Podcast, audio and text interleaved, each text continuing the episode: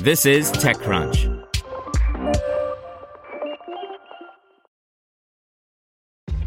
This episode is brought to you by ShipStation.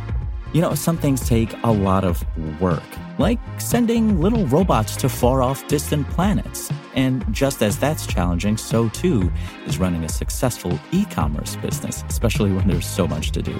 So I want to introduce you all to ShipStation. Now, I love using ShipStation because of its easy to use dashboard, which makes managing orders and printing labels a breeze and super smooth. Oh, and the customer service is just out of this world. It's exactly what you need to help grow your business. Sign up for your free 60-day trial at shipstation.com slash technews. That's shipstation.com slash technews. This podcast is supported by Tools and Weapons, the podcast hosted by Microsoft Vice Chair and President Brad Smith. Each episode features insight you won't find anywhere else from the center of the conversation surrounding emerging technologies like AI. Right now in the podcast, you can hear a special episode where Brad Smith lays out Microsoft's vision for a vibrant marketplace driving the new AI economy. To hear more, follow or subscribe to Tools and Weapons with Brad Smith wherever you get your podcasts. This is TechCrunch. Here's your daily crunch. Uber shareholders will vote Monday on a proposal that, if approved, will compel the company to fully disclose its direct and indirect lobbying activities and expenditures. Advocates of the proposal argue that such information is critical to understanding the sustainability of Uber's business model. Last year, the International Brotherhood of Teamsters vowed to keep putting pressure on Uber and other companies in order to gain more ground in the future. Like other app based companies, Uber's business model relies on labor from gig workers and on its own regulatory arbitrage that allows it to skirt some traditional employer responsibilities, including employee benefits and protections like minimum wage.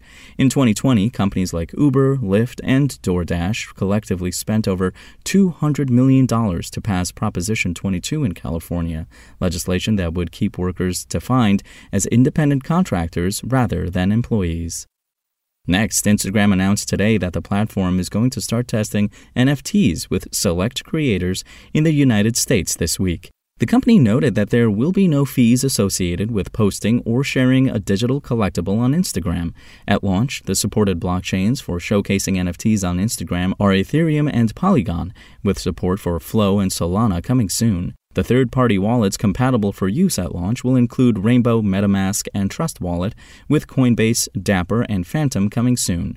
Creators and people who are part of the test can now share NFTs that they've made or that they've bought. You can share these NFTs in your main Instagram feed, stories, or in messages. And TikTok is rolling out a new Friends tab that replaces the Discover tab in the bottom menu of the app. The company says the new tab is going to roll out to more people over the coming weeks and will allow users on the platform to find content from people they've connected with. A screenshot that TikTok posted alongside the tweet shows that users will see a banner that says, Watch your friends' videos once they click on the Friends tab. If you have connected with your friends on the app, you'll see their content on the page. If you haven't, TikTok will suggest suggest that you connect with friends through your contacts or that you connect with your Facebook friends. The page also suggests accounts from people that you may know and displays a follow button next to each name. Now let's see what's going on in the world of startups. South Korean startup Bucket Place, which operates a home decorating and interior app, O House, is looking to continue capitalizing on that trend with its most recent $182 million Series D round. As a later stage company, Bucket Place will use the new injection of funding to accelerate its growth in South Korea and enter into new markets such as Japan, Southeast Asia, and the US. Swedish startup Pocket Law, a contract automation software as a service legal tech platform that is mainly focused on SMEs, has pocketed $11 million in Series A funding to fuel expansion in Europe. Pocket Law launched its product in March 2020, targeting contract creation, e signing, and management tools at small and medium sized enterprises across all business verticals. And Pyramid, which builds itself as a decision intelligence platform, today announced that it raised $120 million in Series E financing at a nearly $1 billion valuation. The fresh cash will be used to expand Pyramid's global presence, hire new employees, and enhance the company's existing software products. That's all for today. For more from TechCrunch, go to TechCrunch.com.